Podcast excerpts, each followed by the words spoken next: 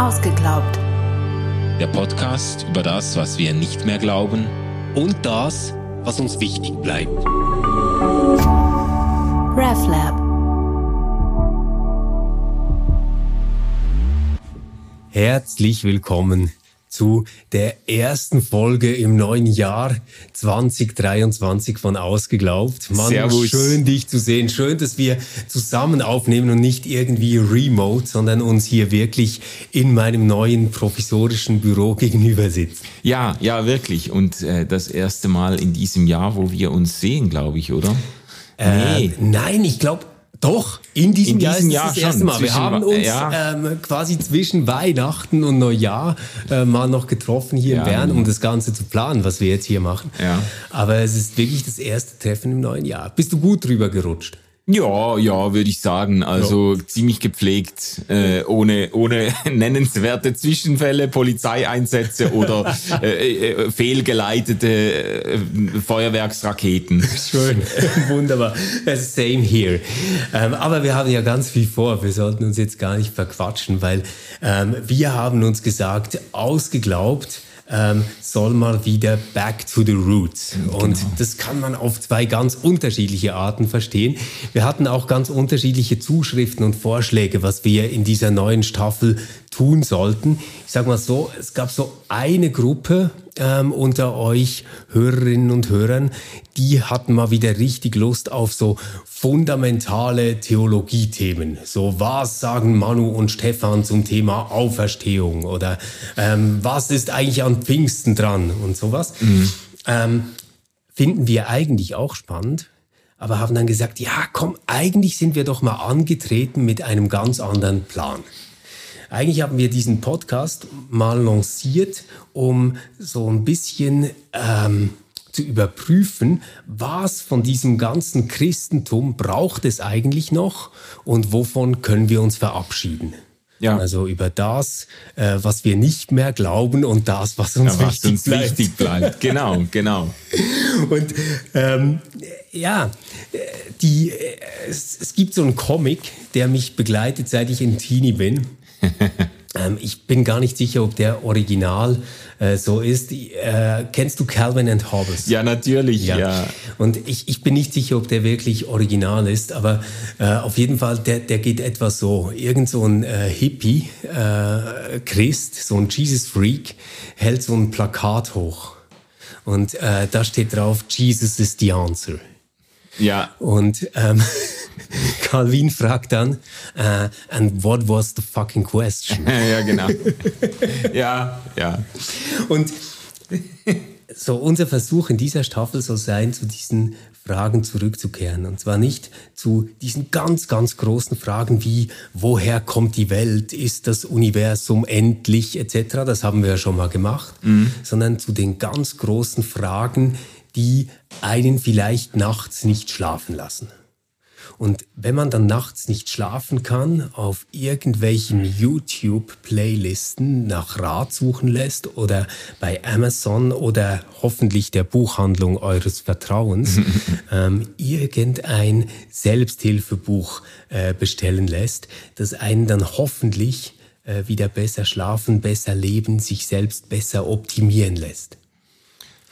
Ja, und äh, da gibt's eben äh, auch ganz überraschende Formate, Bücher, aber auch zum Beispiel äh, Podcasts oder TED Talks und so weiter, die in den letzten Jahren absolut durch die Decke gegangen sind. Und genau. äh, interessant für uns ist eigentlich die Frage, warum haben bestimmte Bücher oder bestimmte Medien eine derartige Erfolgsgeschichte hingelegt? Was ist was eben, was sind die Fragen, die Menschen haben, auf die solche Bücher oder äh, Vorträge oder Podcasts eine Antwort vorzugeben äh, scheinen, weil wir davon ausgehen, äh, eine, ich, ich nehme jetzt mal eine Sachbuch-Bestsellerliste, äh, das sind nicht einfach nur Glückstreffer, sondern sondern diese Bücher, äh, die, die kratzen quasi dort, wo es die Gesellschaft auch juckt. Die, Ganz genau. Äh, die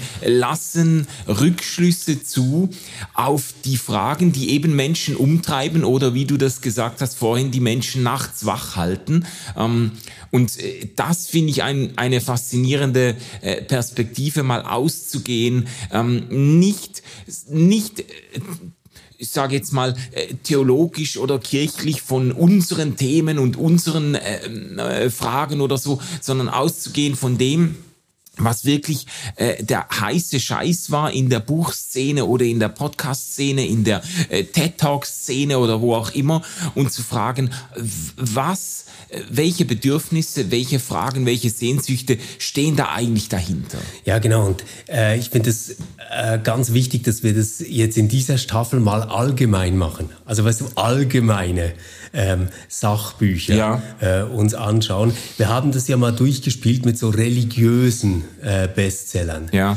Und ich selbst hatte da immer wieder den Eindruck, dass ähm, diese Bücher vielleicht deswegen religiöse Bestseller sind, weil sie ein Problem bearbeiten, das nicht religiöse Menschen oft gar nicht haben. Also, mhm. nimm so ein Beispiel, äh, das Gebet des Jabes. Das ist für jemanden, der nicht davon ausgeht, dass jedes Sätzlein in der Bibel äh, von Gott inspiriert da reingeschrieben mhm. worden ist, eigentlich überhaupt nicht nachvollziehbar.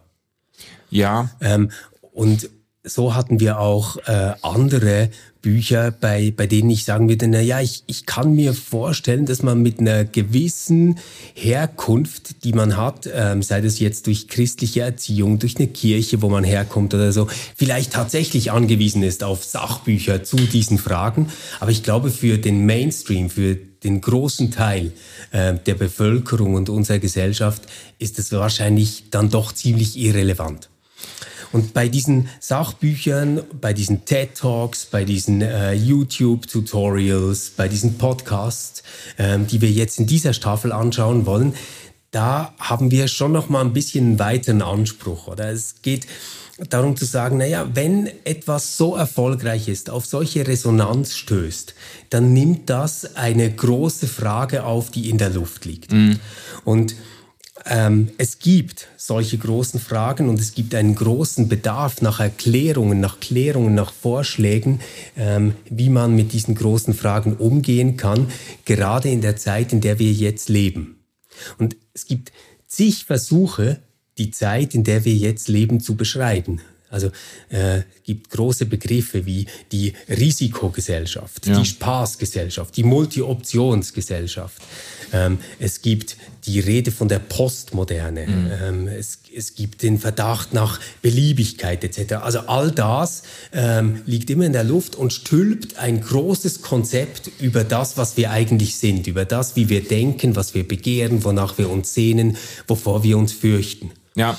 Und ein anderer Zugang, und das ist das, was wir jetzt in dieser Staffel mal ausprobieren wollen, könnte eben sein, ähm, von den Medien auszugehen, die diese Fragen ganz praktisch für ganz viele Menschen beantworten. Und vielleicht kommen wir dann gar nicht zu einer Megatheorie und können irgendwie erklären, so tickt die Gegenwart mhm. und das ist die Zeit, in der wir jetzt leben, sondern haben eher Puzzlestücke zusammengesetzt, die dann vielleicht aber auch ein Bild ergeben. Das ja vielleicht nicht abgerundet ist, nicht fertig ist, aber ich hoffe tatsächlich, ähm, uns dort immer wieder Einblicke gibt in ganz, ganz wichtige Fragen und Entwicklungen mhm. unserer Gegenwart. Mhm. Äh, ich möchte aber doch noch jetzt nicht eine Lanze brechen für die christlichen oder religiösen Bestseller, die wir besprochen haben, aber zumindest eine Verbindung äh, herstellen. Ich glaube nämlich, ähm, dass auch die frommen äh, Bestseller, die wir oft auch sehr kritisch unter die Lupe genommen haben ähm, in der letzten Staffel oder vorletzten Staffel. Ähm, dass die doch auch verbunden sind mit dieser geistesgeschichtlichen Großwetterlage. Also auch ein Gebet des Jabets ist natürlich einerseits enorm voraussetzungsreich. Man muss irgendwie äh, die Überzeugung mitbringen, dass die Bibel heute noch von Bedeutung ist, dass sie genauso inspiriert ist und dass jedes Wort und jeder Vers, auch die obskursten Stellen, irgendwie heute in mein Leben hineinsprechen mhm. und so. Aber die Antworten, die ja dann gegeben werden, äh, das haben wir ja da auch äh, auseinandergedröselt, äh, das letztlich geht es ja da um die Frage, wie führe ich ein gesegnetes, ein erfolgreiches, ja, ja. Ein, ein gutes Leben? Und das ist eine Frage, die natürlich längst nicht nur religiöse oder evangelikale Menschen beschäftigt, aber es ist in diesen Büchern halt so geframed, dass das nur eine ganz bestimmte ähm, ein ganz bestimmter Ausschnitt der Gesellschaft davon überhaupt angesprochen mhm. wird. Und mhm. die äh, Geschichten, die Bücher, die äh, Medien, die wir in dieser Staffel besprechen wollen, die haben einen wesentlich breiteren Impact gemacht und haben offenbar irgendwo eine Sprache gefunden, die äh, eben nicht nur religiöse Menschen ja. anspricht. Ähm, ja. Man könnte an verschiedenen Stellen Parallelen ziehen, jetzt auch zum Beispiel der ungezähmte Mann, den wir besprochen haben. Äh, da gibt es natürlich auch säkulare säkulare Bücher, die eigentlich in dieselbe äh, ähm, äh, Bresche schlagen. Die ganze Frage der Gender-Identität etc. Ja, ja. Ähm, ich glaube halt, der Unterschied liegt ein Stück weit darin, dass wir ähm, bei der letzten Buchserie, die wir ja. gemacht haben, immer Werke vor uns hatten, die den Anspruch hatten, jetzt eine geistliche, eine christliche, eine spirituelle Antwort mhm. zu geben. Und ich habe ja vorhin gesagt, wir gehen eigentlich back to the roots. Das deswegen, weil ähm, mein Anliegen jetzt in dieser Staffel schon wäre, mal zu schauen, naja, wie beantworten denn im Moment einflussreiche ähm, Coaches, einflussreiche Beraterinnen, Berater, die solche Werke verfassen, die solche Vorträge halten, die ähm, wichtigen Fragen der Menschen und gibt es denn aus einer christlichen Perspektive, aus einer theologischen Perspektive etwas, was dazu zu ergänzen wäre, etwas, wo man vielleicht auch widersprechen müsste, mhm. etwas, das nochmal anders ist und nicht einfach darin aufgeht? Also ja. ganz blöd gefragt, ähm, wird Jesus dann einfach zum ähm, netten Life-Coach-Begleiter quasi mhm. in einem modernen Christentum? Oder hat das Christentum noch so was Widerständiges, was vielleicht wirklich auch bereichernd sein könnte ähm, in gewissen Fragestellungen? Ja. Oder gibt es Fragestellungen, zu denen vielleicht der christliche Glaube gar nichts zu sagen hat? Also ja, wo, ja. wo wir vielleicht wirklich sprachlos sind und sagen müssen, naja, da äh, gibt es auch noch viel zu lernen, gerade im Glauben. Oder da ja. ist ein Modell, das stärker überzeugt als das, was wir aus einer christlichen Tradition vielleicht beide mitgekriegt haben. Ja, ja. Also das sind so ein bisschen äh, vielleicht auch die beiden Anliegen oder Hoffnungen, die wir mit dieser Staffel verbinden. Einerseits diese, äh, diese Entdeckungsreise, also ich, das, das, äh, das wünsche ich mir sehr stark, dass wir in der Beschäftigung mit solchen Bestsellern, mit solchen Videos, Podcasts und so weiter, dass wir irgendwo unsere Zeit und letztlich dann auch uns selber vielleicht besser verstehen, dass wir irgendwo äh, ähm, sichtbar machen, was so unterschwellig ähm, mitläuft, so, äh, so ein bisschen wie der Fisch im Wasser, der vom Wasser keine Ahnung hat, weil er sich so selbstverständlich drin bewegt. Ja. Und dass wir mal versuchen, ähm, dieses, äh, dieses Wasser, diese äh, geistesgeschichtlichen Strömungen irgendwo zu identifizieren, besser zu verstehen und auch zu merken, wie sehr wir irgendwie Kinder unserer Zeit sind. Also so die, diese Neugierde, ähm, äh, mehr zu verstehen von unserer Zeit und dann aber doch auch die Hoffnung, ähm, dass wir vielleicht die Fragen, die sich dann ergeben oder die, die, die, die äh, Diagnosen, die sich dann ergeben, dass wir die irgendwie verbinden können mit christlichen Einsichten mit äh, verbinden können, irgendwie mit, mit, mit theologischen Perspektiven und da im besten Fall, das, äh, das ist ja die Frage, ob das immer gelingt, aber im besten Fall so ein Stück Sprachfähigkeit wieder gewinnen, also irgendwie äh, versuchen, äh, Worte zu finden, Narrative zu finden, die theologisch oder christlich geprägt und motiviert sind, die aber tatsächlich äh, in diese Situationen hineinsprechen. Ja, ja. Das wäre so die das wäre so der, der Best Case. Genau. Also ja. um, um so mit einem Bild zu sagen, für mich ist der christliche Glaube jetzt in dieser Staffel auf gar keinen Fall irgendwie so in einer Richterposition. Ja. Also was ist so in der äh, Position, ja, äh, guter Life-Coach, oh nein, schlechter Life-Coach ja. oder sowas. Ja. Sondern ich glaube, wir hätten jetzt die Chance, uns nochmal auf die Schulbank zu setzen und äh, mhm. zu schauen, was könnte denn unser, also deiner und meiner mhm. äh, christlicher Glaube jetzt ähm, aus dem lernen, was da aufpoppt. Und gibt es vielleicht etwas, was den eigenen Glauben da auch weiterbringt oder gibt es Dinge, wo wir sagen würden, naja, eigentlich originell formuliert, aber wir haben da noch was Besseres im Köcher. Mhm. Und deswegen werden wir die einzelnen Folgen jeweils so aufbauen, dass wir uns ganz grob so an einem ganz typischen Werk, das für eine dieser großen Fragen steht, ähm, orientieren wollen, werden da ein bisschen was erzählen über die Autorin, über den Inhalt, werden auch ein bisschen weitere Verknüpfungen machen zu ähm, anderer Literatur, die das Thema auch aufnimmt, vielleicht auch anderen Medien, ähm, die diese Themen aufnehmen. Ähm, oft bietet es sich auch an, das ein bisschen philosophisch äh, oder geschichtlich mhm. nochmal einzuholen und wollen dann aber wirklich in einem letzten Teil auch immer die Frage äh, stellen, was kann christlicher Glaube davon lernen? Ja. Also was nehmen wir denn davon mit und wo führt vielleicht aber christlicher Glaube dieses Anliegen auch weiter? und könnte etwas ähm, Substanzielles noch beitragen. Ja, ja. Also hast du sehr schön gesagt, auch das Bild mit der Schulbank, ich finde das sehr schön.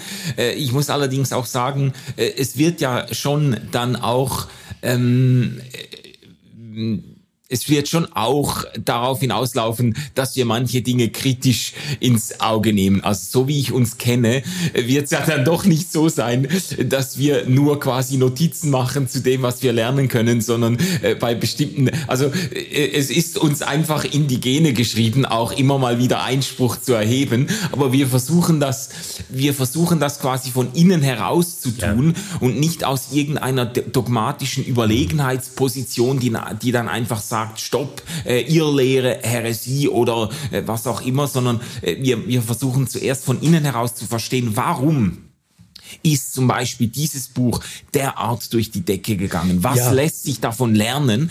Und, und wo muss man aber auch berechtigte Anfragen vielleicht stellen? Genau. Also ich habe eigentlich im Sinn, mit diesen ähm, Büchern und Podcasts und ähm, TED Talks, die wir besprechen werden, ähnlich umzugehen wie mit Bibeltexten.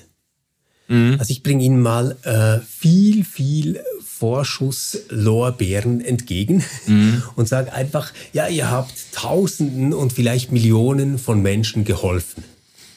Und wenn ich da jetzt etwas schwachsinnig finde, was ich äh, drin lese, dann frage ich mich mal zuerst, ob ich vielleicht was noch nicht verstanden habe und ob ich ähm, vielleicht etwas äh, mir noch mal besser durch den Kopf gehen lassen müsste. Ähm, ich komme da auch bei der Bibel manchmal zum Ergebnis, nein, ist einfach schlecht. Ähm, und das kann auch bei diesen Büchern, äh, bei diesen Podcasts, bei diesen TED Talks, äh, die wir dann besprechen wollen, passieren. Aber ganz grundsätzlich will ich äh, ihnen wirklich so in einer möglichst respektvollen Haltung begegnen. Ähnlich wie wir das gemacht haben mit den Bibeltexten, mit den Glaubensbekenntnissen, äh, die wir auch mal besprochen haben. Ja, ja. Aber vielleicht muss man doch sagen, ähm, wir sind so ein bisschen in der Rolle der frechen Schüler so. Nicht unbedingt, nicht unbedingt die Schüler, die sich jeder Lehrer wünscht, ja. aber die, die wollen was lernen, aber die, die strecken dann auf, auch auf oder rufen auch dazwischen, wenn, wenn etwas nicht passt. So. Also wissbegierig, aber verhaltensauffällig. genau. genau, genau. Sehr schön. Sehr verhaltenskreative. Äh, hey, äh, aber Manu, jetzt müssen wir vielleicht mal ein bisschen Fleisch an den Knochen bringen. Ja, weil, genau. Weißt du, wir hatten ja schon Zeit, uns zwischen den Jahren zu unterhalten, was mhm. wir denn tun wollen. Aber ich glaube, für alle, die jetzt zuhören, klingt das wahnsinnig abstrakt. Ja, ja, ja. Also, ja, ihr wollt über irgendwas sprechen und da große Fragen und da, da, da. Ja. Also, worum geht's konkret? Also, was sind denn solche Bücher, Texte, TED Talks, ähm, über die wir sprechen wollen. Mhm. Wir, wir, können ja vielleicht mal sagen, wir waren ja durchaus tätig und haben schon gewisse ähm, Werke, Autorinnen, Autoren ausgesucht und könnten da vielleicht mal einen kleinen Einblick ja, ja, lass uns das mal ein bisschen anteasern. Also, was wir vorhaben in einer der nächsten äh, äh Episoden ist auf jeden Fall das Buch 4000 Wochen zu besprechen. Das ist ein internationaler Bestseller geworden,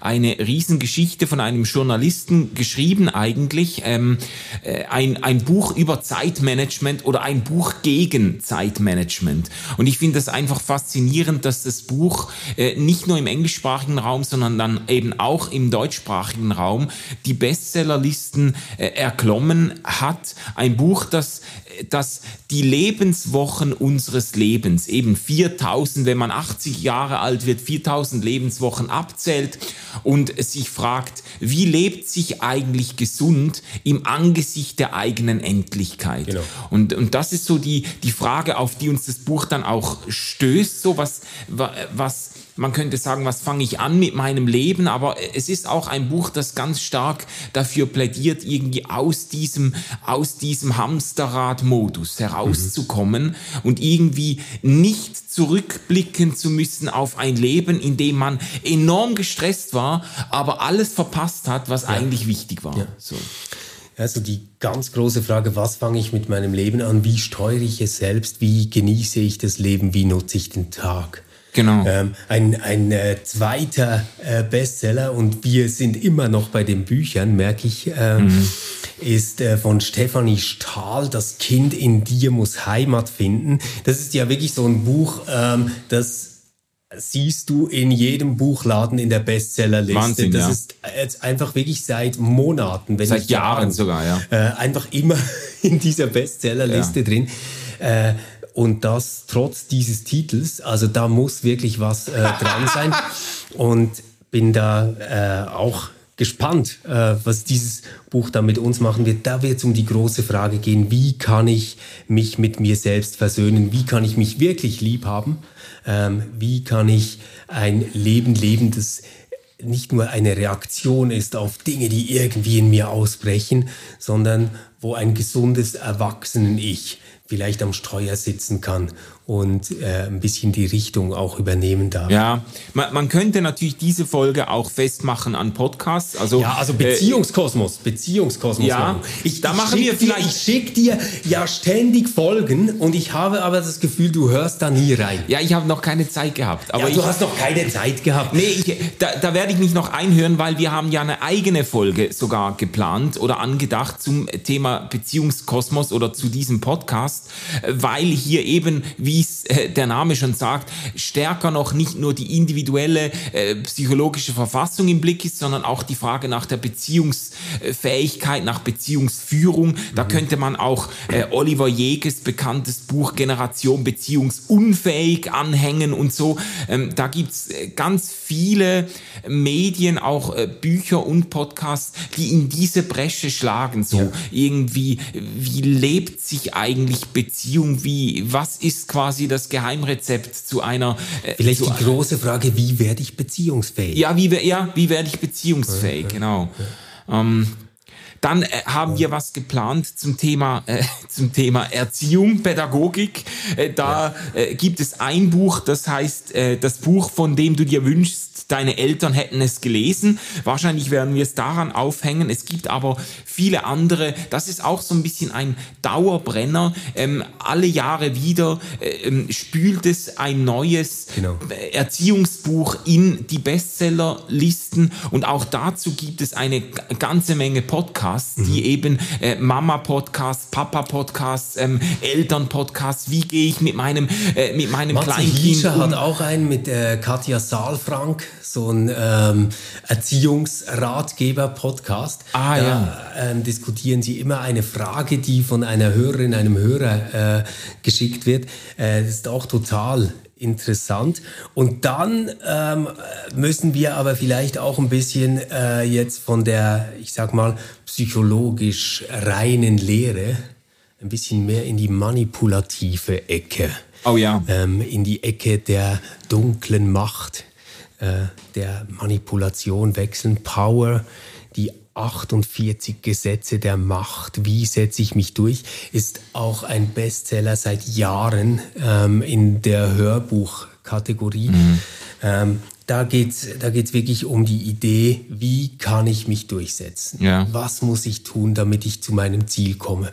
Und vielleicht müssen wir die Frage gar nicht so oberflächlich dann behandeln, wie sie jetzt klingt, sondern könnten ja uns auch nach den Motiven fragen, die dahinter liegen. Also warum ähm, hat man denn das Gefühl, dass man jetzt so ein Buch braucht, dass man einen Trick braucht, um sich durchzusetzen? Etc. Ja, man, man könnte da, müssen ja mal noch schauen, das ist halt alles noch so im halbflüssigen Zustand, aber man könnte da natürlich auch ähm, Bücher äh, und Podcasts anhängen, die sich damit beschäftigen, wie man, da gibt's doch ganz, äh, gab es wirklich auch so Bestseller, wie lese ich Menschen, ja, wie ja. Ähm, Personality ähm, Reading. Ja, ja, Beispiel, und ja. wie kann ich Menschen überzeugen, quasi bei, im, genau. im, im, Bewerbungsgespräch oder auch in Beziehungen, wie trete ich auf, dass ich den anderen überzeugen kann und so. Das ist eigentlich wahrscheinlich so dieselbe Schneise, ähm, dass, dass, äh, dass, äh, dass solche Bücher und Formate immer wieder immer wieder große Aufmerksamkeit auf sich ziehen, das zeugt ja von einer gewissen Verunsicherung, wie man sich mhm. in dieser Welt und in dieser Menschheit irgendwie platziert. Und das finde ich spannend zu besprechen. Jetzt machst du ja gerade diesen sozialen Aspekt auf, ähm, nämlich wie bewege ich mich in dieser Gesellschaft, was ist meine Rolle in mhm. dieser Gesellschaft und das wird aus einer ganz anderen Perspektive auch nochmal interessant beleuchtet, nämlich ähm, durch die Gender-Debatte, durch einen feministisch angetriebenen Gerechtigkeitsdiskurs auch, mhm. der läuft. Ähm, da fände ich sehr spannend, alte weiße Männer ähm, von Sophie Passmann, ah, die ja. sowieso einfach, äh, die, ist, die ist super. Also ja. auf dieses Buch werde ich dann nichts kommen lassen, Manu. Da, es gibt ja da, auch. Da sind wir dann schon fast bei, bei der Sparte Evangelium angekommen. Ach, Nein, ach, Quatsch, komm. das war scherzhaft. Ach komm, ähm, aber, aber, es gibt, es aber dieses ganze Gender-Trouble, diese Rede vom Patriarchat, ja. ähm, diese ähm, Frage, wie ist man denn in der heutigen Zeit eigentlich auf richtige, auf gerechte, auf aber irgendwo auch für sich selbst stimmige Weise Mann oder Frau oder eben keins von beiden. Mm. Ähm, das ist garantiert ein großes Thema ja. unserer Zeit. Und ähm, da werden wir zwei alte weiße Männer auch ähm, unsere fünf Cents dazugeben. Ja, genau, genau. die, die, äh, es gibt übrigens ein Buch äh, von Luca Di Blasi äh, genau, über äh, der, der, weiße, der Mann. weiße Mann. Da hat er einen äh, guten Riecher gehabt, das ist nämlich von 2013 und da hat er das schon äh, sehr differenziert reflektiert. Das können wir dann vielleicht auch noch einholen. Unbedingt, unbedingt. Ich habe das auch mal mit äh, Studis in einem Pro-Seminar besprochen. Das ah, ist ja. wirklich ein mega tolles Buch. Liest sich auch schnell und ist in einer wunderschönen Ausgabe vorhanden. Vielleicht ähm, hauen wir das schon mal in die Shortlinks dann. ähm, genau. Jetzt äh, gibt's äh, ein, eins wissen wir noch, oder Manu? Auf eins haben wir uns noch geeinigt. Ähm, und jetzt bitte haltet euch fest, nicht zu sehr zusammenzucken. Ähm, wir, wir werden über Jordan Peterson sprechen müssen. Ja. 12 Rules for Life. Ähm, dafür also, kein Weg vorbei. Dafür kein Weg vorbei. Äh, der ist auf YouTube. Ähm, aber auch äh, auf Podcasts und natürlich äh, publizistisch, vor allem mit diesem Buch 12 Rules for Life, ähm, sehr, sehr einflussreich. Äh, gab, ich würde sagen, so bis vor zwei Jahren einen richtigen Hype um ihn. Und ich glaube, ähm, gerade als ich so als Studi-Seelsorger gearbeitet habe in Zürich, war das wirklich wahrscheinlich das meistgelesene Buch bei den äh, männlichen Studierenden, mit krass. denen ich zu tun hatte. Ja, krass. Ähm, 12 Rules for Life, die Frage, wie werde ich widerstandsfähig? Wie kriege ich mein Leben auf die Kette? Wie steuere ich mich selbst? Ähm, also äh, wirklich Fragen, die nicht nur für Heranwachsende, sondern wirklich in jeder Lebensphase für Menschen wieder wichtig werden. Und wir werden uns da mal anschauen, ja. welche Antworten er anbietet. Was ich, was ich auch gerne noch machen würde, es gibt doch diesen äh, TED Talk oder es ist, glaube ich, ja doch, es ist ein TED Talk und dann gibt's aber noch ein Interview mit Simon Sinek. Das ist dieser, ja. dieser berühmte, äh, ich weiß gar nicht, wie er sich selbst bezeichnet, äh, Arbeitscoach oder so, der hat äh, auch über, äh, über die neue Generation Set, Set, und über Millennials und so hat er äh, äh, Vorträge gehalten mit Millionen von Views und hat ein Buch geschrieben, Start with Why, ähm, äh, beginne mit der Warum-Frage, wo es um die Frage geht, wie man eigentlich Menschen neuerer Generationen in irgendwie eine sinnvolle Arbeit bietet und so. Und er macht das ganz stark, dass diese äh, gerade in den neueren Generationen die, die Frage nach dem Sinn der Arbeit, nach dem Warum und so ganz zentral ist. Und das finde ich eine, äh, das finde ich eine Frage, die wir unbedingt auch mhm. besprechen müssten. Äh, Arbeit, die Frage nach dem Stellenwert von Arbeit, ähm, die Frage nach nach der Sinn, äh, der Sinnbefriedigung oder der Sinnstiftung von Arbeit.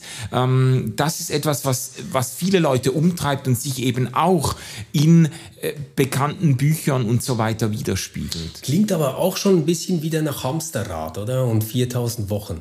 Wir können ja schauen, ob ja. wir das ähm, auseinanderdröseln, je nachdem, wie ertragreich das wird, ähm, oder ob wir das vielleicht sogar ein bisschen aufeinander beziehen wollen. Ja. Das äh, schauen wir uns dann noch an. Jetzt, Manu, wir sprechen immer noch äh, so als Beobachter mhm. über diese ganze Sache. Aber wir sind ja eigentlich auch Betroffene. Also garantiert hast du doch auch irgendwelche Selbsthilfeliteratur ähm, schon konsultiert und gelesen. Möchtest du uns mal hinter den Vorhang deiner dunklen Psyche führen und sagen, was dich da äh, überleben lässt. Ja, das ist, das hat mich jetzt beim Zurückfragen, ich habe ja, ich habe mir da Gedanken zu gemacht und das hat mich auch ein bisschen ratlos zurückgelassen, weil ich gemerkt habe, erstens mal, ähm, also was mir zuerst aufgefallen ist, wie wenig Medien ich konsumiert habe als Jugendlicher im Vergleich zu heute. Also, weißt du, einfach weil Internet war noch äh, kein Thema in meiner Jugendzeit. Ähm, ich habe vielleicht ein bisschen ferngesehen. Ich habe immer relativ viel gelesen, aber keine hohe Literatur auf weiten Strecken zumindest nicht. Da war eher TKKG und drei Fragezeichen in meiner Jugendzeit angesagt. Aber ich habe ich hab so gelesen. Ähm, ich habe Musik gehört, aber wenn ich das vergleiche mit dem Medi mit meinem Medienkonsum in den letzten zehn Jahren, was ich mir da auf Netflix und Disney Plus und HBO reingezogen habe, was ich mir da auf Spotify an Podcasts reingezogen habe, an YouTube-Videos mhm. und so, ich würde sagen, das ist komplett explodiert. Ich habe bestimmt die letzten zehn Jahre ein Vielfaches an Medien konsumiert ähm, von dem, was ich in meinem ganzen vorherigen Leben konsumiert habe. Also das ist mir schon aufgefallen. Und dann habe ich auch gemerkt, als zweite Beobachtung, dass ich doch in einer sehr, sehr christlichen Blase aufgewachsen bin. Also die Bücher, äh, die mich stark geprägt haben, das sind eigentlich, äh, das sind ganz, das sind ganz viele der Titel, die wir in der vorletzten Staffel besprochen haben. Also ich habe, ja, es ist äh, so gemeint. Und ich, ich fange ich fang diese Folge an, damit ich sage, ja, das waren vielleicht so ein bisschen Spezial Probleme für speziell sozialisierte Menschen. ja, aber es ist, oh ich meine, was will ich? Ich kann meine Vergangenheit nicht ändern. Ähm, äh, das ist meine Sozialisierung. Ich habe, ich habe, ähm, zum Beispiel jetzt C.S. Lewis hat mich sehr stark geprägt. Das Buch, das wir da besprochen haben, Pardon, ich bin Christ oder Mere Christianity, das habe ich, äh, das habe ich als Jugendlicher gelesen und das hat mich wahnsinnig beeindruckt irgendwie. Die Art und Weise, wie hier äh, irgendwo rational für den Glauben argumentiert wurde, das, das, hat, mich, das hat mich gepackt. Weil vielleicht Glaubensthemen ähm, in dieser Phase deines Lebens besonders wichtig waren, oder? Ja, natürlich. S ja. Sind es dann natürlich auch solche Bücher? Ja, gewesen. Also das ist natürlich, das war so, ich habe ich hab ja wirklich so in meiner Jugendzeit so irgendwie eine ganz erweckliche Phase erlebt, in der ich mein ganzes Leben irgendwie um Bibel und Gebet und Gottesdienst und Gemeinde und weiß nicht was äh, arrangiert habe. Und da sind dann solche Bücher oder eben da der ungezähmte Mann, den wir auch ja, besprochen haben, oder äh, die fünf Sprachen der Liebe, das habe ich auch relativ früh gelesen, ähm, als das dann rauskam. Das war so ein bisschen ein Hype und habe mich dann dann gefragt, was sind meine Liebessprachen und so. Aber das ist alles so ein bisschen halt so ein bisschen christliche christliche Bubble. Ähm, ich bin dann erst im im Gymnasium bin ich dann mit der großen Literatur vertraut gemacht worden durch meinen äh, Deutsch- und Geschichtslehrer und das hat mich schon gepackt, aber ich könnte jetzt nicht unbedingt sagen, ich meine, das, das sind halt alles auch schon äh, letztes und das vorletztes ja Jahrhundert natürlich. Selbsthilfeliteratur. Nein, dann, nein, äh, auch nicht, auch nicht wirklich. Also das, ich habe gemerkt, dass ähm, das ist mir jetzt ziemlich schwer gefallen. In den letzten Jahren äh, gab es da natürlich mehr, was mich geprägt hat oder wo ich, wo ich gedacht habe, ja, das, ähm, äh, das, äh, das hat irgendwie so gewisse Weichen gestellt oder so. Aber erzähl du, erzähl du doch mal, vielleicht äh, fällt dir ein bisschen was Geistreicheres ein. Ja, also was, was mir aufgefallen ist, bei mir hat das Ganze mit der Selbsthilfeliteratur eigentlich erst angefangen, als die Hörbücher aufgekommen sind. Mm. Weil vorher hatte ich immer das Gefühl, naja, ähm, der Titel ist irgendwie noch interessant, also klingt noch gut, aber eigentlich ist es garantiert Zeitverschwendung, wenn ich das jetzt lese. Und dann äh, mit dem Aufkommen der Hörbücher war ich da weniger selektiv. Mhm. Und einfach gedacht, naja, nimmt mich halt Wunder, was die jetzt sagen dazu. Und ich meine so, äh, ein erstes Hörbuch, was mich ähm, mehr geprägt hat, als ich wahrscheinlich gerne zugeben möchte, äh, war eins zu Beziehungen. Ich meine, das, das war bei mir halt immer ein wichtiges Thema. Du bist in einer Beziehung, äh, man betrügt sich, man überlegt, was man sich erzählt, man ist eifersüchtig. Also diese ganzen Dramen, die man irgendwie erlebt, so ich sage mhm. jetzt mal zwischen 15 und 25, die haben mich schon ähm, recht äh, umtrieben auch. Und da war ähm, tatsächlich äh, Eva Maria Zurhorst, äh, Liebe dich selbst und es ist egal, wenn du heiratest. War ein mhm. ganz äh, wichtiges Buch für mich damals. Das ist ein bekannter Titel, oder? Ein bekannter ja. Titel. Darüber könnten wir übrigens auch sprechen. Ähm, ich finde die ganze Art, wie das Buch vorgelesen ist, auch Beispiele, die gebracht werden und so, die, die treffen mich nicht. Also das ist nicht ähm, mein ästhetisches Empfinden, es ist oft auch nicht meine Lebenswelt etc. Aber für mich war das so ein erster Move hin zu merken, dass auch wenn ich über Beziehungen nachdenke, das Nachdenken über mich selbst ähm, ganz wichtig ist. Also äh, quasi die Beobachtung, warum stresst mich das jetzt? Mhm. Warum will ich das jetzt? Warum unterstelle ich hier etwas etc. Also äh, diese ganzen Fragen nach äh, Motiven, mhm. die hinter Gefühlen äh, stehen, die aufkommen, ähm, die mir sonst im Alltag vielleicht entzogen waren, wo ich nicht drüber nachgedacht habe, wo ich es mir nicht bewusst gemacht habe. Und ähm, dieses Buch ähm, äh, liebe dich selbst, ist egal, wenn du heiratest, war vielleicht wirklich so ein erster Impuls äh, in Beziehungen auch ähm, selbstreflexiver äh, mit mir umzugehen. Mhm. Äh, ich weiß nicht, wie viel es genützt hat, aber so ein Buch, an das ich mich noch es war bestimmt erinnern kann. dringend nötig. ja, das kann sein. Das kann sein.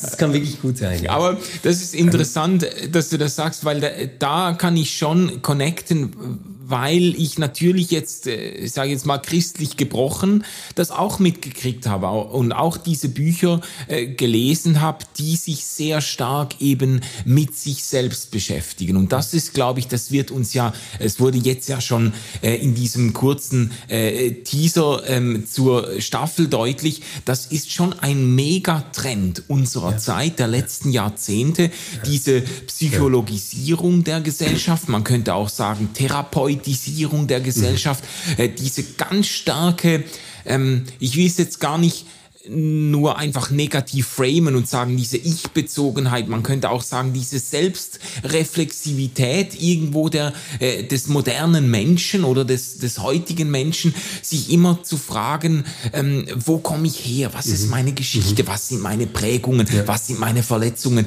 ähm, was geht jetzt in mir ab und mhm. so, was will ich wirklich, wirklich, wirklich und so. Ja. Ähm, da bin ich auch, äh, ich glaube, das ist gebrochen, auch in dieser christlichen Bubble angekommen, in der ich aufgewachsen bin. Und da bin ich auch mit irgendwie ähm, groß geworden oder habe das mit der Zeit dann aufgenommen äh, durch Bücher, die unter christlichen Vorzeichen eigentlich dieselben Fragen gestellt haben. Äh, weißt du da noch einen Titel? Ja, das fällt mir jetzt schwer zu sagen, was ich da alles. Also eben, die, äh, das ist äh, die fünf Sprachen der Liebe, das ist eher so an Wobei der Oberfläche. Das ja ziemlich ähm, darauf verzichtet gerade jetzt irgendwie hier christliches Beigemüse ähm, dazu zu geben. Ja, das ist also das ist auch ein Buch, das ja auch in der säkularen genau. Szene sehr be bekannt wurde, weil es eigentlich keine christlichen Bezüge, mhm. es war einfach ein christlicher ja. Autor So, aber äh, die der ungezähmte Mann, äh, das äh, schlägt natürlich genau ja. in dieselbe Bresche. Der spricht die ganze Zeit davon, wie man früher durch seine Vaterbeziehung verletzt wurde und das jetzt geheilt werden kann, Stimmt. damit man so. Das ist das ist eigentlich eine ein durchpsychologisiertes Buch ja. mit äh, mit eingestreuten Bibelversen könnte man sagen. Ja. Und einem sehr klaren Rollenbild. Ja, genau, genau. genau. Ja, ähm, für, für mich war dann ähm, so ein weiteres ganz wichtiges Thema, als ich Vater wurde, die Frage der Kindererziehung. Mhm. Ähm, und da äh, ist bei mir so hängen geblieben Jesper Juhl. Äh, Leitwölfe. Ja. Mhm. Leitwölfe klingt jetzt so äh, nach, nach einem Macho-Erziehungsratgeber, aber es ist wirklich nicht. Ähm, war ein Buch, das mir vor allem die Angst genommen hat, Dinge falsch zu machen. Äh, und äh, eigentlich auch wieder dieses stark selbstreflexive Moment ja. ähm, gestärkt hat. So, was ist mir denn wichtig? Was will ich denn wirklich weitergeben? Was sind Werte, ähm, wo es sich lohnt für mich, dass ich mich anstrenge, auch in der Beziehung zu meinen Kindern? Mhm. Und was sind Dinge, wo es sich vielleicht gar nicht lohnt, drum zu kämpfen, wo ich auch gelassen äh, sein darf? ja. ja. ja.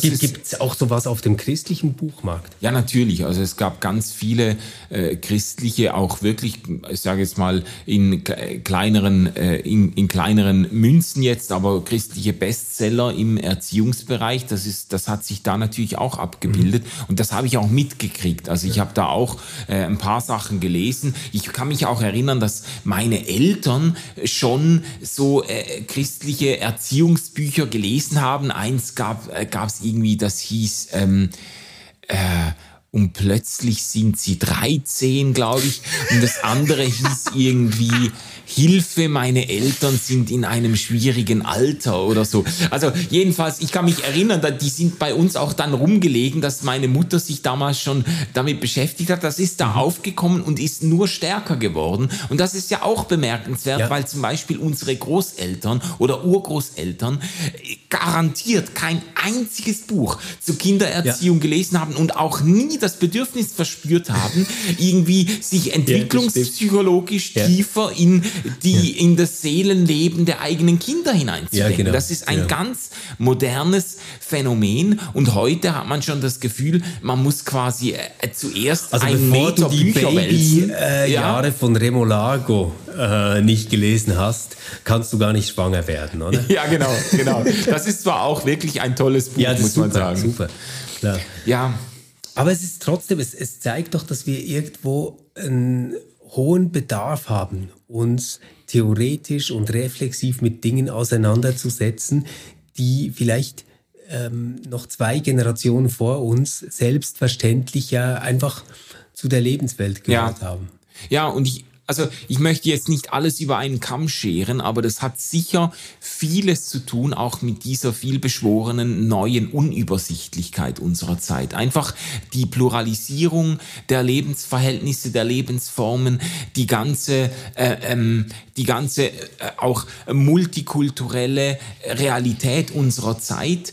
Äh, lässt natürlich diese Fragen viel eher aufbrechen. Ja, wie, wie will ich denn meine Kinder erziehen oder wie will ich denn leben? Wo will ich mich denn positionieren? Äh, ich glaube, ähm, noch einige Generationen früher waren diese Fragen eigentlich durch den eigenen sozialen Stand mehr oder weniger selbstverständlich genau. schon genau. beantwortet. Also die wurden quasi mit der Individuation, die man in einer Familie hatte, schon eingeimpft. Ja, ja, also und irgendwie so der, der, der, der, der Bauerssohn in Hinterpfupfen-Dülligen, der brauchte sich jetzt nicht nachts äh, beim Blick in den Sternenhimmel den Kopf zu zerbrechen, was aus ihm einmal werden sollte ja, oder so. Ja. Das war eigentlich ziemlich äh, vorgespurt mhm. und äh, viele Leute sind damit ja vielleicht auch ganz gut zurechtgekommen. Ja, also genau. es, äh, es, ist ja nicht, äh, also aber, aber es gibt diese Welt nicht mehr und es, es gibt es zurück nicht, ja. in diese Welt nee. und ähm, vielleicht ein Phänomen, das sich eben damit verbindet, sind genau diese äh, Bestseller äh, aus dem Bereich Selbsthilfe, Lebenshilfe, Ratgeber. Ja, ja. Und ich, also ich würde das auch gar nicht, um das gerade am Anfang der Staffel festzuhalten, ganz sicher nicht nur als Problem Stromanzeige feststellen wollen, äh, wenn man sich die Schauergeschichten anhört, wie Kinder leben mussten, wie meine mhm. Großeltern noch erzogen, in Anführungs- und Schlusszeichen, mit Gürtelschnalle erzogen ja. wurden ja. und solche Geschichten, dann muss man sagen, da will keiner zurück, äh, der, äh, der noch zwei synchrone Hirnzellen besitzt, auch wenn natürlich äh, vieles komplexer und schwieriger geworden ist, auch in unserer Zeit. Ja. Ein Buch, das mir noch in den Sinn kommt, mm. war Simplify Your Life. Oh ja, ja. Ja. Da bin ich aber, da bin ich natürlich auch mitgegangen, weil das kommt ja, hat ja christliche Ursprünge. Ja, äh, glaube ich, Werner Tiki Küstenmacher. Küstenmacher, ja, der hat die. Ähm, aber es war ja wirklich auch so ein Bestseller. Riesig, jetzt, ja, ja, ja. Und ich weiß einfach noch ähm, diese Idee vom leeren Schreibtisch. Ja. Ich meine, das hat mich immer so fasziniert dass du keine Ablage mehr hast mit Stapeln, du hast keinen Megapuff mit irgendwelchen Rechnungen, die du dann und dann erledigen wirst und so und so machen wirst, sondern das war alles so geil geordnet und immer wieder habe ich dran geglaubt, dass ich das selbst auch schaffen könnte. Und jetzt sitzen wir in meinem Büro, schau dir mein Pult an. ähm, keine Chance. Aber aber es hat mich jedes Mal wieder gekriegt, besonders nach den Sommerferien. Ah. Ähm, weißt du, wenn du das Gefühl hattest, so als Student auch, ah, du kannst das jetzt alles nochmal neu machen. Du brauchst nur das richtige Register im Ordner. Du brauchst nur ein dreifarbiges äh, Farbsystem, um deine Notizen zu ordnen etc. Kauf dir Klebzettel. Ich, ich habe es alles immer wieder versucht. Ja, also ich habe unendliche Bewunderung für Leute, denen das gelingt. Wir haben ja einen gemeinsamen Vorgesetzten gehabt, genau. äh, früher, als du noch in der Zürcher Kirche ja. gearbeitet hast. Da ich war letztens wieder da. Ja, der Schreibtisch ist, ist leer. leer. Man kann zu jeder Tageszeit reinkommen. Ja. Es befindet sich nichts auf dem Schreibtisch und, das, und der Grund ist nicht, dass der Mann nicht arbeitet. also, ähm, und das, ich habe das immer bewundert, aber nie geschafft. Bei mir ist sogar, ich sage jetzt mal, die Unordnung auf dem Schreibtisch ist ein zuverlässiger Gradmesser für meinen Stresslevel, würde ich ja. schon sagen. Also je mehr Bücher und Blätter und Kopien und, und äh, was auch immer sich stapeln auf dem äh, Bürotisch, desto, desto mehr drohe ich die Kontrolle über mein Leben zu verlieren. Und Ach, das, das, ist, das ist aber lustig. Nein, bei, bei mir ist es genau umgekehrt. Ähm, wenn ich mega gestresst bin, dann ist mein Büro meistens ziemlich ordentlich. Okay. Weil ich, weil ich dann irgendwie nicht die Kapazität habe, auch noch das Chaos zu ertragen. Mhm. Dafür bin ich dann zu Hause unausstehlich, was Ordnung angeht. Also ich, ich habe dann wie die Energie nicht mehr und dann liegt halt die Jacke auf dem Esstisch und der Schlüssel im Bad und ja, ja, ja. Ähm, Kleider, die ich getragen habe, überall und so. Also es ist dann wirklich, da, da merkst du einfach, die Energie reicht dann nicht mehr dafür oder man setzt halt die Prioritäten anders, besser gesagt. Ähm, aber das Büro wird dann verteidigt. Und wenn es mir richtig gut geht, wenn ich so in einer, ich meine das jetzt ähm, wirklich nur als Bild, nicht als Krankheit, so in einer leicht manischen Phase, ja, genau. wo ich einfach durcharbeiten will. Dann herrscht das Chaos, aber ich bin glücklich. Mm. Ah, interessant. Nee, bei mir hat das dann wirklich etwas psychohygienisches, wenn ich, wenn ich nach einer abgeschlossenen Arbeit oder Projekt äh, den, Schreibtisch aufräumen kann okay. und sagen, so, und jetzt wandern die Bücher wieder ins Regal, die werde ich jetzt so schnell nicht mehr brauchen und so. Ja. Dasselbe gilt für die Mails, also diese Zero Mail Policy, das habe ich schon ein paar Mal versucht, quasi Ende des, des Tages einfach auf Null, Mails auf ja. Null und so. Ich krieg das nicht hin. Und dann geht's immer wieder, gibt's so Eigendynamik, dann bist du auf 20, auf 30 ungelesene, mhm. auf 50 und so. Und irgendwann, also wenn es dreistellig wird, dann kriege ich einfach die, die äh, Depression. Also das, dann muss ich, da muss ich einfach da mal einen halben Tag äh, mich hinsetzen und die ganzen Scheiß-Mails runterarbeiten, weil da, da, da bin ich dann komplett blockiert. Also hey, das ist jetzt vielleicht so, das driftet jetzt ein bisschen weg, aber das muss ich dir jetzt trotzdem gleich erzählen.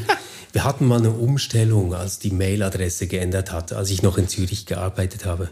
Und bei mir hat es irgendwie ganz fundamental nicht geklappt. Und ich habe wirklich ähm, ja, mehrere Wochen keine Mails gekriegt. Äh, das habe ich aber nicht gemerkt, weil das ja nicht mein einziger Account war. Also ich ja, ja, genau. auf Outlook immer noch Mails, einfach keine mehr, die an diese Adresse geschickt worden sind. Und ähm, dann hat man das gemerkt und ich konnte quasi so auf einem Server alle diese Mails durchschauen oder ich konnte sie einfach löschen. Und ich habe sie einfach alle gelöscht. Nicht wahr, Und oder? das, das Coole ist, es ist nichts passiert. ist das bitter? Es ist nichts passiert. Und seitdem habe ich mir wirklich angewohnt, ähm, dass ich, ähm, bevor ich in die Sommerferien gehe und bevor das neue Jahr beginnt, lösche ich einfach alles. Ist doch nicht wahr. Doch. Ich lösche es Da einfach. kann man jetzt, was, was soll man daraus jetzt schließen? Ist das jetzt, bedeutet das jetzt, äh, also man könnte das jetzt gegen dich wenden und gegen die Sinnhaftigkeit der Arbeit, die du tust, oder man könnte das gegen diejenigen äh, wenden, die dir schreiben. oder Nein, du nein, hast nein. einfach so ein gutes Grundvertrauen, wenn es wirklich wichtig ist, dann schreiben die aber wieder. das ist ja so. Das ist ja so. Also, wenn es wirklich wichtig ist, dann rufen die sogar an. Diese Vorstellung. So, das ist so, äh, das, das, mir kommt jetzt gerade Bruce Almighty in den Sinn oder was, wo, wo er doch irgendwie Millionen von, von, ah, er lässt irgendwie die Gebetsanliegen in E-Mails äh, umwandeln und antwortet dann allen mit Ja oder so. Aber wenn du alle markierst und löschst, das ist dann nochmal wirklich es wie der liebe Gott. serious badassery. So. Hey, ähm, vielleicht noch mein, mein letztes äh, Werk, Ja. das ich äh, erwähnen will. Ich habe es auch als Hörbuch gehört und würde es sehr empfehlen, das Buch als Hörbuch zu hören, weil es wirklich cool ist. Ähm, und wir haben es auch schon besprochen hier bei, bei Ausgeglaubt. Ähm, Eckhart Tolle. Ähm, Jetzt, also The Power of Now. Ein für mich wirklich wahnsinnig wichtiges Buch, ähm, wo ich sagen würde, das ist jetzt so was, was mich tatsächlich, seit ich damit angefangen habe, ständig begleitet. Das ist so was, was mein Leben wirklich besser gemacht hat. Und zwar ähm, diese ganze Self Selbsthilfekiste, die ich kennengelernt habe, die hat mir immer eingeleuchtet. Ich habe es immer verstanden, dass es letztendlich um Selbstreflexivität geht. Dass ich ähm, quasi in eine Position kommen muss, wo ich nicht nur agiere, handle, sondern auch beobachten kann, dass ich handle. Aber ich habe es nicht geschafft, das zu tun. Und ähm, tolles Buch war da wirklich so ein Ausweg aus dem Drama. Aus diesem ganzen, äh, ich reagiere, ich, ähm, ich handle quasi affektiv. Äh, natürlich tue ich das immer noch oft, du kennst mich, aber ähm, es ist besser geworden. Und ich, ich habe quasi wie kleine Rezepte gelernt, um damit besser klarzukommen. Und ich merke das auch immer wieder, wenn ich diesen Podcast, von dem ich dir die ganze Zeit erzähle, Beziehungskosmos, wenn ich den höre, da sind ganz viele Momente drin, wo ich denke, ja genau. Ähm, und deswegen sind genau solche Meditationstechniken und solche Achtsamkeitspraktiken so wichtig. Es ist, es ist mir immer noch ein Rätsel, dass dieses Buch, das, das hätte ich dir einfach irgendwie nicht gegeben. Aber das ist immer noch, es, es ist ja auch so, ähm, dass es gut ist, wenn das Gegenüber auch immer noch eine gewisse Geheimnishaftigkeit behält. Und das ist, äh, das geht mir bei dir ganz sicher bei, mit Eckhart Tolle geht mir das so. Das kann ich mir immer noch nicht ausmalen. Aber finde ich, äh, finde ich spannend, ja. Das haben wir schon besprochen. Was wir noch nicht besprochen haben, äh, ist ein Buch, das kommt mir jetzt gerade in den Sinn. Das hat mich auch beeindruckt, ist ähm, von äh, Dietrich, Sch Dietrich Schwanitz, Bildung. Ja. Ja. Bildung, alles, was Ja, man wissen alles, muss. was man Habe wissen ich auch als Hörbuch gehört. Ah ja, Ja. ah ja, ja, das, das äh, hat mich damals auch, das ist jetzt auch schon, äh, weiß auch nicht, 15 Ich Jahre habe das alt. gehört, als ich in Berlin war und das war 2008. Da habe ich das rauf und runter gehört. Ja, das hat mir so ein bisschen eine, eine Welt aufgemacht und auch, es ist ja auch ein, da könnte man natürlich auch drüber reden, weil dieses Buch auch ein bisschen symptomatisch ist oder steht für ein, für eine gewisse, für ein Bedürfnis, sich in der Welt zu orientieren oder den Überblick nicht völlig zu verlieren irgendwie, weil, weil. Das ist jetzt die ja, nette Interpretation, finde ich. Oder? Also die nette Interpretation wäre jetzt quasi zu sagen, na ja, es gibt eine Sehnsucht der Menschen nach enzyklopädischem Wissen. Ja, Ich ähm, deute das auch ein bisschen anders. Ich glaube, es ist auch ein Versuch, den Menschen unternehmen, ähm, die Hürden, die der Klassismus äh, aufgebaut hat, irgendwie zu überwinden. Ach so, meinst du? Ich glaube, dass es mhm. tatsächlich ganz viele Menschen gibt, die darunter leiden, dass sie von sich das Bild haben, dass sie ungebildet sind. Ja. Dass sie vielleicht in einem äh, Zusammenhang, ich weiß doch nicht, einem Apero oder irgendwie sowas, was äh, nicht wissen, was man wissen müsste. Ja. Es, es, gibt doch auch diese Attitüde, das, das kennst du doch auch, dass das Menschen dann total schockiert reagieren. Was? Das kennst du nicht, du hast noch nie gehört. Ja, ja, genau. Und, so. ähm, und, und ich glaube, dieses Buch ist auch ein Buch gegen diese Angst. Ja, also das kann Bin ich aber nicht sicher, ob es hilft. Ja, ja. Also ich kann mir das schon denken und das ist ja auch, das sind ja auch die Geschichten, die der Autor zur Einführung erzählt. Ja. So quasi, man ist so Cocktail, Cocktailparty, klassisches Setting und so und dann irgendwie fragt einer, ja, ähm, kommt irgendwie das Gespräch auf, keine Ahnung, auf Kant oder auf äh, you name it und, und wenn du dann äh, denkst, das ist ein Fußballspieler, dann hast ja. du dich irgendwie geoutet. Aber ich glaube eben, das Buch spricht auch zu ganz vielen Menschen, die eigentlich gebildet sein müssten, weißt du? Es ist doch in einer Wikipedia-Generation oder Zeit, in der man ganz viele Einzelartikel abrufen kann und da was ja. und da was, aber niemand setzt dir die Puzzleteile ja, zusammen. Stimmt. Das stimmt. Da, da fehlt, ja, ich, ich kenne ganz viele Leute und ich zähle mich leider selber auch immer wieder dazu, die lange studiert haben, an Universitäten waren, alle möglichen Seminare besucht haben, aber eigentlich immer noch das Gefühl haben, ich krieg das Puzzle nicht zusammen. Ich habe irgendwie den Überblick komplett ja. verloren, weißt du? Ja, und ich, ich glaube, so als Kartografie ist das wirklich interessant ja. und ist eine tolle Auswahl. Ähm, dieses Beispiel, das Schwanitz am Anfang bringt, das finde ich halt ziemlich entlarvend und tödlich. Ähm, da geht's ja um ein Paar, die lernen sich kennen, als sie Abi machen. Mhm. Und sie studiert dann Geisteswissenschaften, macht Gender Studies, macht alles Mögliche, studiert Literatur und Kunst. Ähm, und er geht auf eine technische Hochschule. Ja. Und sie verstehen sich nicht mehr. Ja. Und da bin ich eben nicht ganz sicher, ob dieses Bildungsspiel, wie er es nennt, ähm, wirklich etwas ist, was man dann quasi mit dieser unglaublichen Kraftanstrengung dieses Kurzbildungsdurchgangs, das er anbietet, mhm. wirklich erledigen muss quasi. Also eine Fitness, die man sich erwerben sollte oder ob das nicht auch funktionieren könnte, wenn Menschen über ähm, echte Interessen sprechen, die sie haben, ohne dass sie das immer mit einer Referenz festmachen können. Ja, ja. Ja, aber das, also. Also mal schauen, meine Erfahrung zum Beispiel ist, ich habe keine Ahnung von Malerei. Wirklich null. Mhm. Und trotzdem ähm, gehe ich sehr gerne mit in ein Museum, wenn mir jemand etwas darüber erzählen will. Und ich kann da ganz aufmerksam zuhören und das interessiert mich wirklich mega.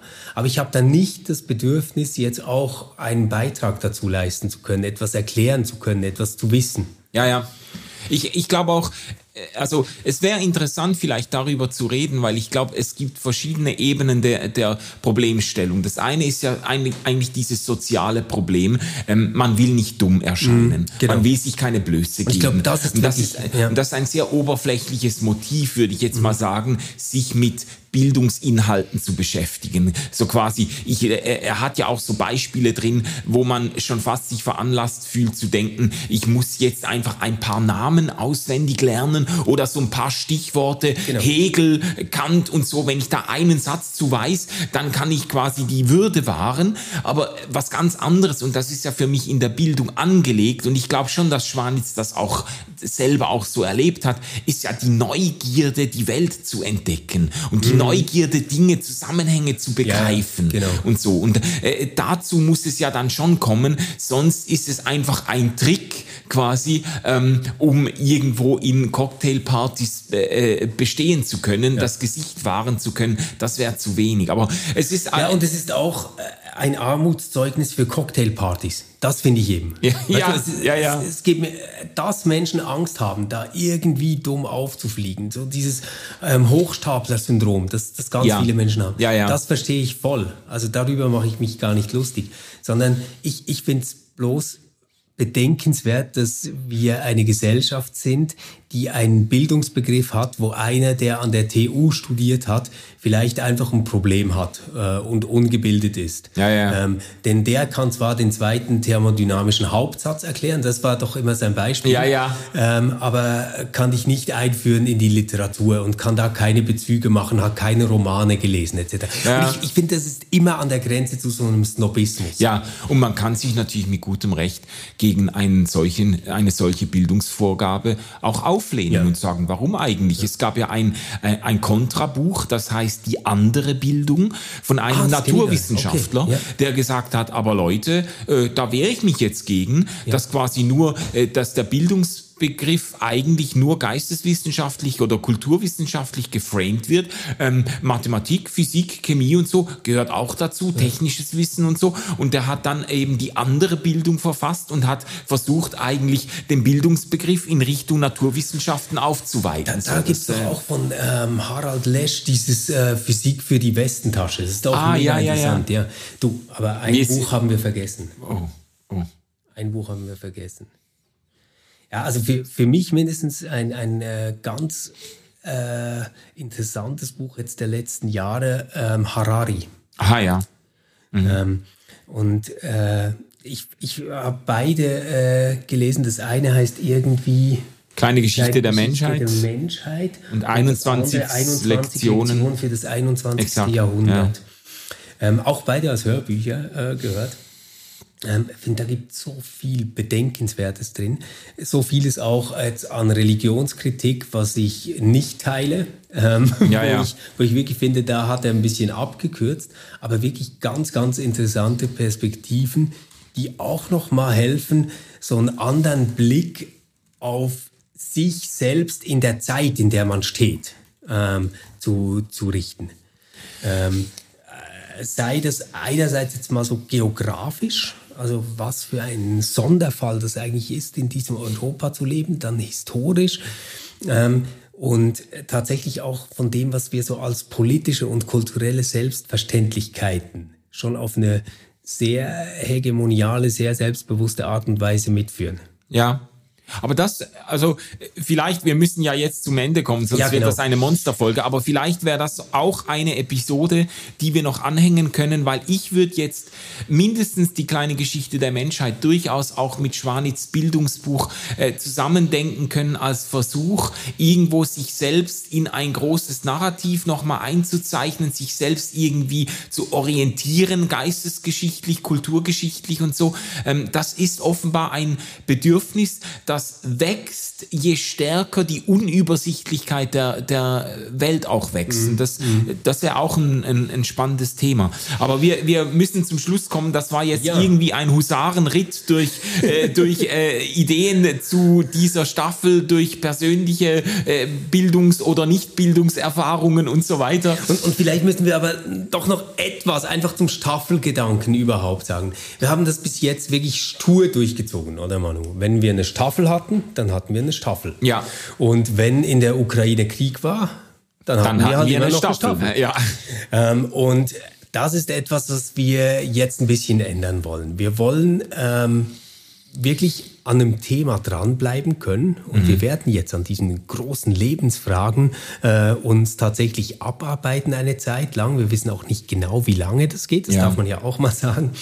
Ähm, aber wir wollen uns trotzdem so eine Flexibilität bewahren, um auf Dinge, die vielleicht in deinem oder in meinem Leben plötzlich aufpoppen, äh, auch einen Raum zu haben. Oder eben, wenn gesamtgesellschaftlich was äh, Großes passiert. Äh, ich meine, das war schon toll, dass wir diese ganzen Kirchenlieder, diese Kirchenmusik gemacht haben. Aber eigentlich wäre es ja im letzten Jahr vielleicht auch mal dran gewesen, über Pazifismus äh, zu sprechen. Ja. Ähm, oder über eine Theologie des gerechten Krieges oder ja. whatever. Ähm, und da werden wir jetzt ein bisschen leichtfüßiger ja. sein und uns die Freiheit nehmen, auch mal eine Episode einzuschießen in genau. eine laufende Staffel, die uns jetzt einfach unter den Nägeln brennt oder Ganz die genau. jetzt gerade aktuell ist. Möglicherweise auch mit Gästen, die da kompetent uns irgendwie äh, gegenüberstehen oder so. Also das, äh, das äh, wird sich dann ergeben. Ganz genau. Jo, jetzt wir freuen uns, wenn wir uns in der Woche wieder hören. Bis dahin könnt ihr uns gerne schreiben auf Instagram über E-Mail. Ihr kennt das ja alles. Und ähm, ja, gebt euch Sorge und wir hören uns nächsten Mittwoch. Tschüss zusammen. Tschüss allerseits. RefLab